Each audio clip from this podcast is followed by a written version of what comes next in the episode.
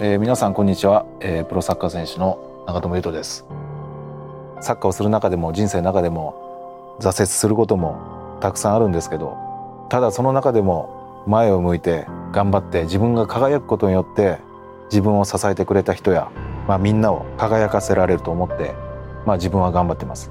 これからたくさん喋ると思うんですけど、それがみんなの勇気になったり力強いこの一歩につながったりすると嬉しいです。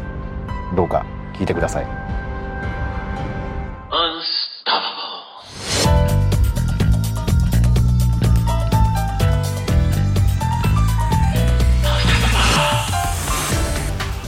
まあ俺がどれどれだけこの苦しみの中ここまで戦ってきたかお前は知らねえだろうと。でバッシングを食らってまあ気づかせてもらえたというか目覚めさせてもらえたっていう、その本当に挫折が大きくて痛みが大きすぎて、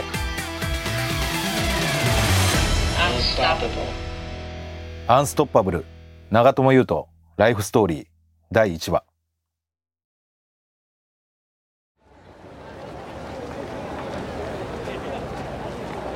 人生が道だとするなら、この先にはいくつの壁や曲がり角があるんだろう。例えばこれを聞いている君だ。社会人として世の中に出てまだごねんにも満たない若造で、仕事はうまくいかず周りからも認められている感じはない。喋るのが苦手なのに営業に配属されて失敗ばかり。帰りの電車では毎日のようにもうやめようかと思ってしまう。気持ちはわかる。そしてそんな君にこそ知ってほしい。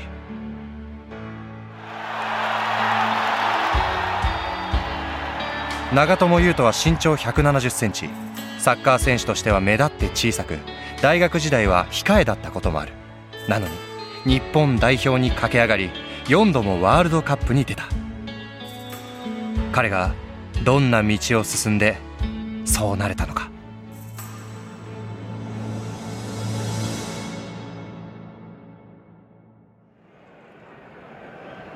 FIFA ワールドカップカタールにせんにじゅうに、日本の初戦はワールドカップよんどの優勝を誇る強豪のドイツです。前半のさんじゅういっぷん、キーパーの権田が前に出る。トラムを倒してしまったかどうか。痛恨の ピーケー、 権田止められるか。先制はドイツです。さあ日本です。後半のさんじゅっぷんを回っています。スルーパスから南野、中央に折り返す。ノイアー弾く。ド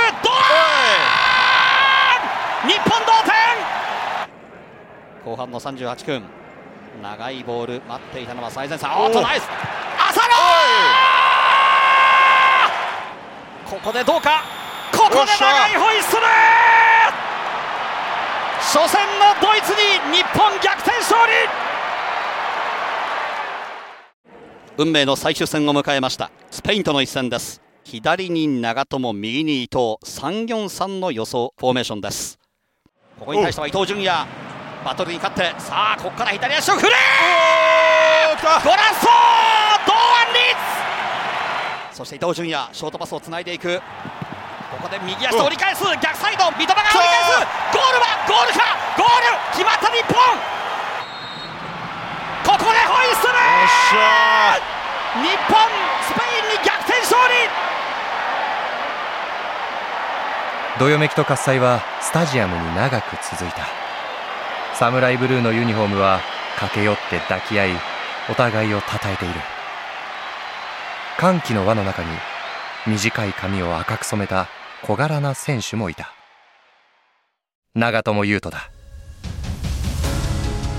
長友は日の丸を携えてカメラの前に立ち、ブラボーと叫びながらレンズに収まった。どこか怒ったようなその表情の下には、耐えに耐えたいちねんかんの鬱屈が潜んでいた。ブラボー、ブラボー。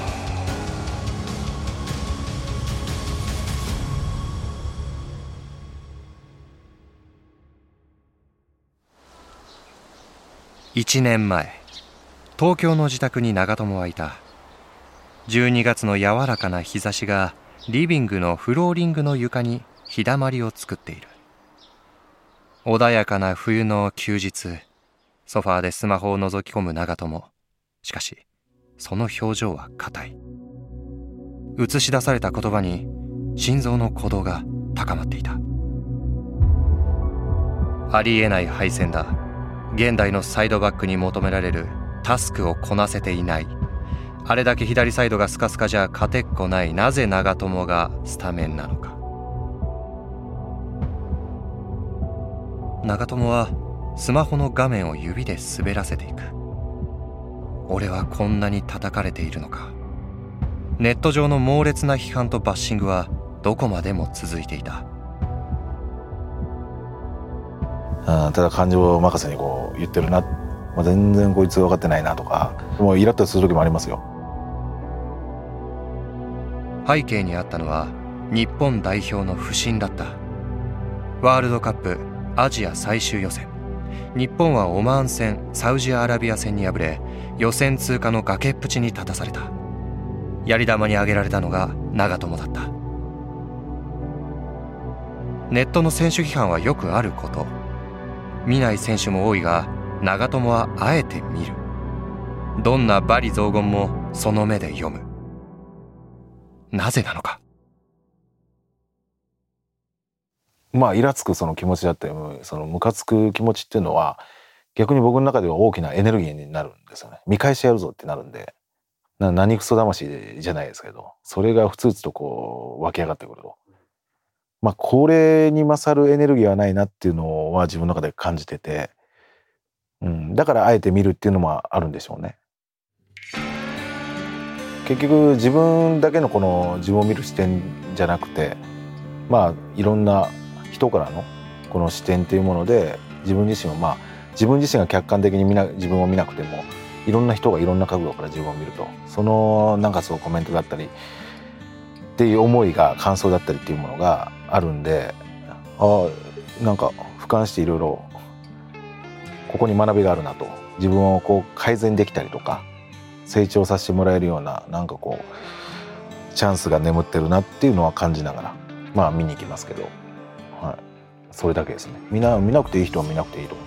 あのそれを見ることによって苦しくなるんだったら、あの見ないような環境を自分で作る方がいいし、僕の場合は、まあ、見ることによって、まあ、エネルギーが湧いてくると、そのふつふつと湧いてくるものがあると、あとは自分を成長できるチャンスが眠ってると、まあ、このふたつがやっぱりあるんで、うんまあ、それが正解かどうかわからないですけど、下向いててもね、やっぱり前に進まなきゃいけないし、目の前の次の試合に勝たなきゃいけないんで、やっぱり前を向かなきゃいけないという時に、やっぱり下を向いてる選手だったりとか、まあ、雰囲気がこう、まあ、暗いような状況っていうのは、僕はやっぱり結果に結びついてくるなっていうのを今までの経験で感じてるんで、だからあえて雰囲気を良くして、また次に向かうエネルギーにつなげていくっていうことは意識してやってますね。ムカつくことから逃げない。そうなんだ。それが何クソ魂。たっぷりムカついて、でも決して立ち止まらない。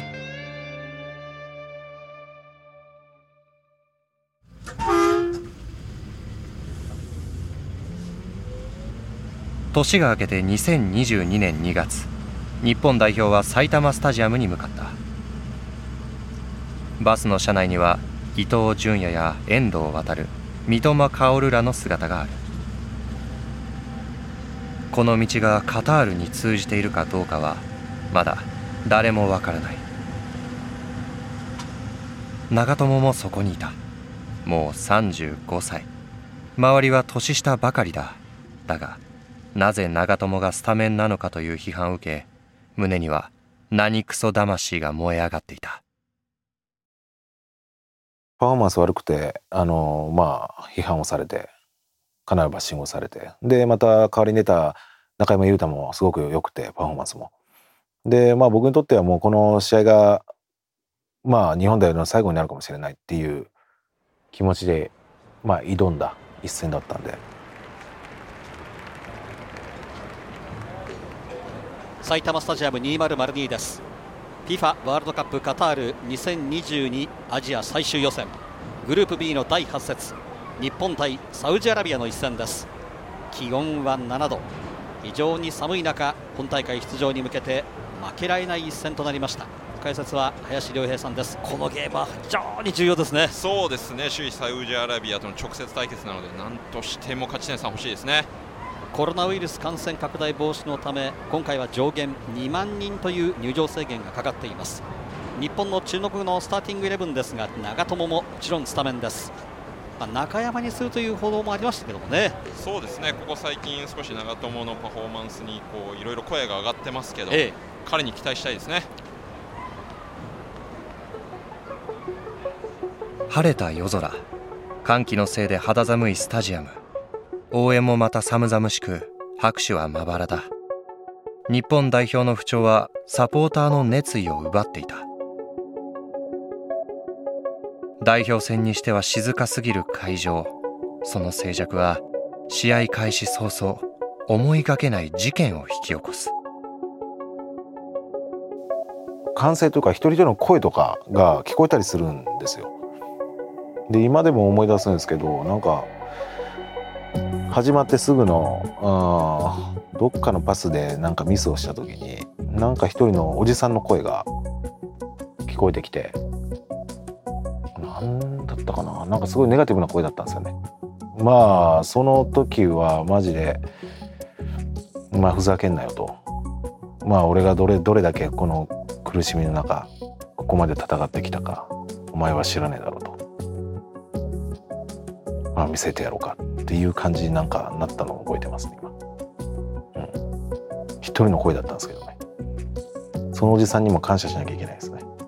誰かわかんないですけど、すごいネガティブな声を、本当にあの声出し応援がなかったんで響いたんですよ。叫んだんですよ、そのおじさんがなんか、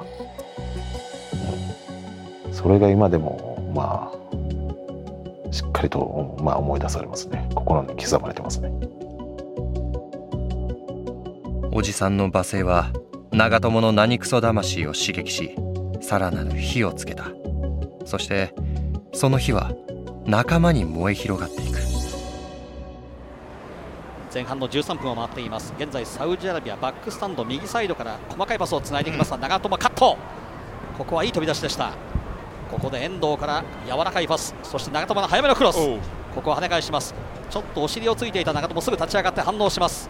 まだ粘る、膝をついていますが立ち上がって即時奪回の姿勢を見せます長友です。切り替え早いですし、やっぱこの試合にかける思いっていうのは伝わりますよね。はい、この一戦が重要であることを長友は知っています。前半のさんじゅういっぷん、酒井宏樹です。おいボール来た、長いボールを右サイド、伊東純也のスプリント勝負、ここで競り勝った。ボックス内にまい、大迫スルー、そして南野だ、南野かわし、左足でシュート、相手に当たってゴール、日本先制。気持ちでゴールまで持ってきましたね。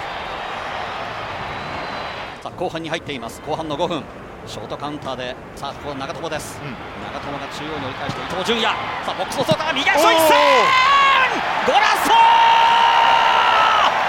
伊東純也見事な右足、長友のアシストから果敢に振っていきました。見事なシュートですね。迷いなく振りましたね。スーパーゴールですね。にたいゼロ、日本大きくリードです。ここで後半にじゅうさんぷん、長友に代わって中山です。今日の長友はいかがでしたか。素晴らしい出来でしたね。世間の目を変えましたよ。そうですね、はい、改めてベテランの意地、そんなものを感じさせる素晴らしいパフォーマンスでした。日本がにてんのリード、ほとんど時間はありません。ここで長いホイッスル、重要なワールドカップに向けた本当に重要なサウジア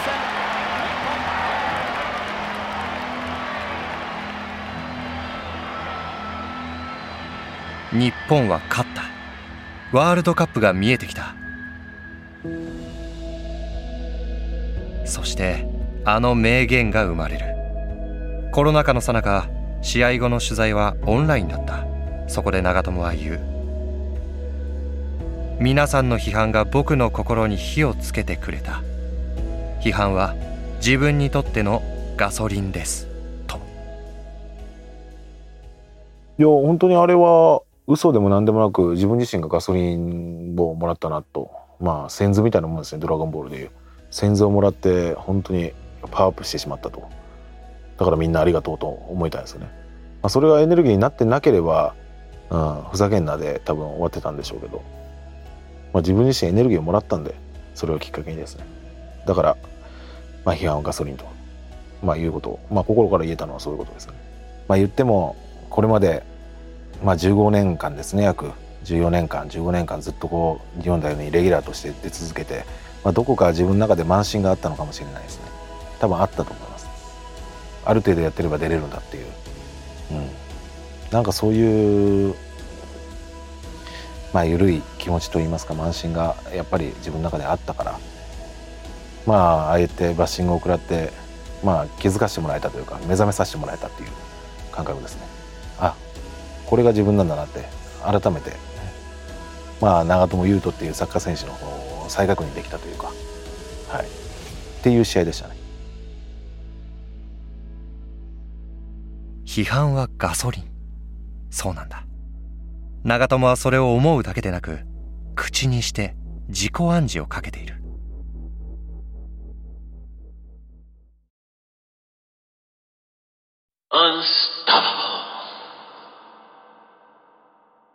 聞いてくれている君はどうだろう。営業成績がまるでダメな時、上司や先輩の小言に萎縮したり腐ったりしていないだろうか。もしも長友のように批判はガソリンと言い切れたら、自分にそう暗示をかけたら、何かが変わっていくんじゃないかな。複雑な言い訳や理屈はなし、思いに沿って潔く進む長友の生き方は結構単純明快だ。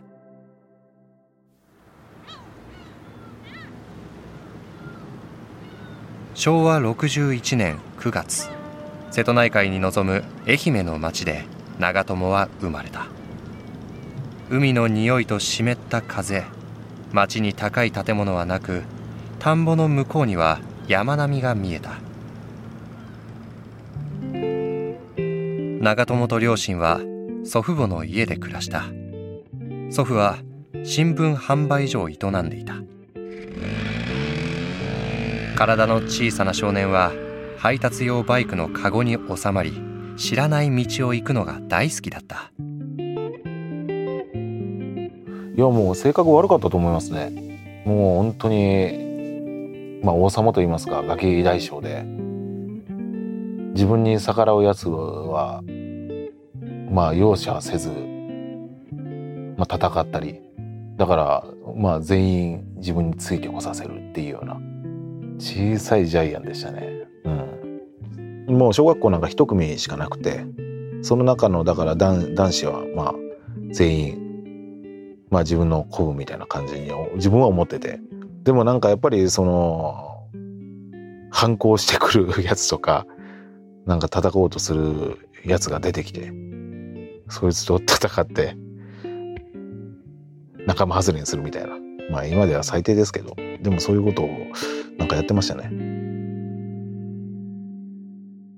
小学校に上がる前に運命は動き出していた。幼稚園からの帰り、まっすぐ伸びる田舎道で、ある日友達がこうささやいてきた。言うと、やっぱりあいつかわいいな。長友少年はそっけなくすまし顔で答える。そうか？でも実は心の中ではその女の子に夢中になっていた。初恋だった。どのぐらいでみんながこの女の子を意識するのかっていうのはちょっと分かんないですけど、僕はもうすでに幼稚園ぐらいから、まあ、好きな子がいて、でサッカーをすればあのモテるんじゃないかということの意識も強く働いて、サッカーやってたなと思いますね。サッカーをすればかっこいいなって分かんないけど、それもサッカーだったんですよね。父親は野球をやってて、結構四国の愛媛って野球が強かったりするんで、リトルリーグとかも結構盛んなんですよね。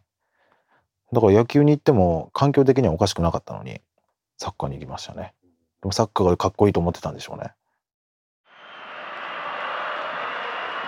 数年後、テレビの前でそわそわしながら時間を待つ小学生の長友がいた。待っていたのは誕生したての ジェイリーグの試合。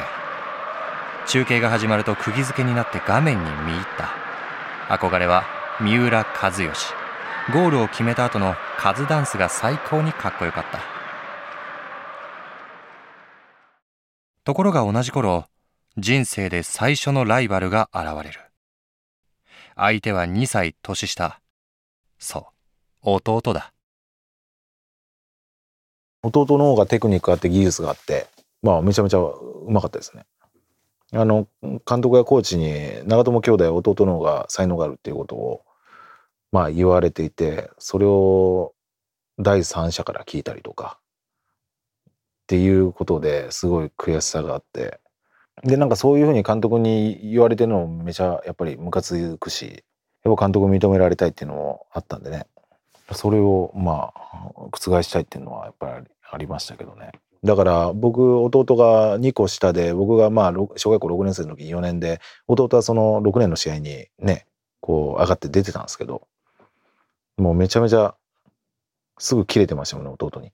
僕にパス出さなかったりしたら、もうあの試合中でも追いかけ回して弟を殴りに行くみたいな、めちゃめちゃ性格悪いですよね。そういうこうまあぐらいやっぱ意識してましたね。弟の方が上。大人たちみんなに言われる屈辱。何クソ魂は燃え上がったが、まだ上手にガソリンにはできなかった。屈辱は続く。じゅうにさい、入道雲が鱗雲に変わり、つくつく帽子が鳴き始めた夏の終わり。郵便受けにいちまいのハガキが届く。待ちわびた便りだった。家に入るのももどかしい。外で立ったまま恐る恐る文面を見る。マジかよ、思わずそうつぶやいた。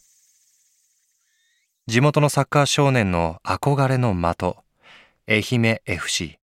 しばらく前に受けた入団テストの結果通知だった。一番の挫折はあの小学校から中学校に上がる時のあの エーエムエフシー のセレクションに落とされたっていうのが、もう今でも忘れられないぐらいの大きな自分の中の挫折ですね。まあ今でももうしっかりと思い出しますね。あのセレクションのこの風景とか、どんなことをしたとか、松山までいちじかんかけて車で行ってセレクションして、それも自分のチームメイトには言わなかったんですよ。もしかしたら落ちるかもしれない、その時に自分のプライドがズタズタになるんで、まあ言ってもそのチームの中では自分はまあ番長タイプでやってたんでね、もう自分が点取り屋でみたいな。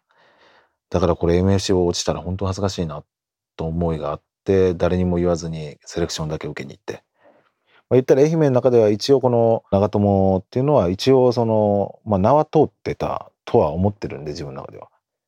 だから自信を持って自分は受けに行ったっていうのはあったんですけどね。で落とされて、まあ、落とされた時のも覚えてるんですよね。本当に自分の、まあ、ポストにハガキが来るんですよ。落選しましたみたいな、まあ、それを見た時は、うん、もうどっかに飛んでいきたい。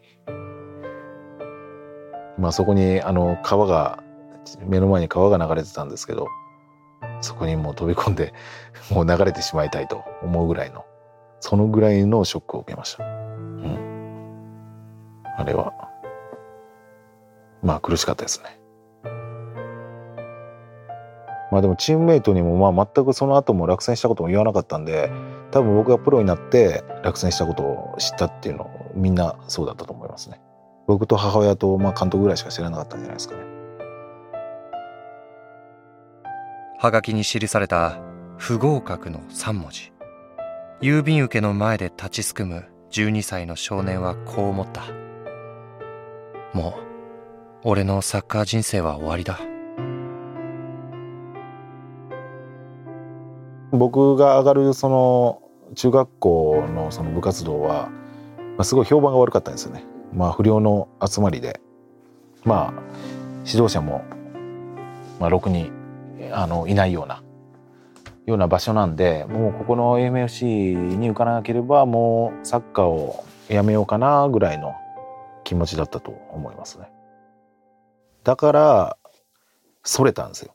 中学校に行って不良の悪い人たちと一緒につるんで、ゲームセンターに入り火だったりとか、部活動や学校をサボってたりしてたんで、まあ多分自分の中では癒しがなかったんでしょうね。その本当に挫折が大きくて、痛みが大きすぎて、まあそれてしまったっていう。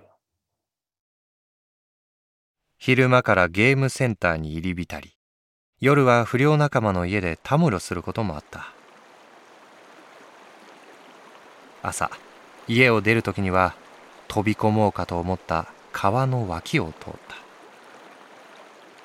川は渦やよどみを作りながら流れていく。自分の未来がどこに向かうのか、もう何もわからなくなっていた。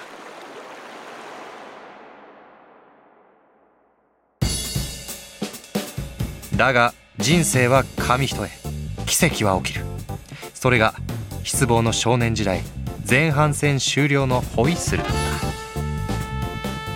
た。次回アンストッパブルはサッカーを諦めかけた長友少年の大逆転ストーリー。結果僕は今良かったって言えるんですけど、みんなには勧めたくないですね。本当にぶっ飛んだ方向に行くかもしれないっていう。本当にこの一人の人の力でこんなにも人生が変わるんだ。キーワードはパンツ一丁、裸の皇帝、マンツーマントレーニング。癒しもなくこのままそれていく自分に、まあ、神様が助けてやれと、まあ、言ってくれたような、うん、そのぐらいの奇跡的な、まあ、出会いだったですね。いやー、まあ奇跡でしょうね、これは。アンストッパブル、長友佑都ライフストーリー。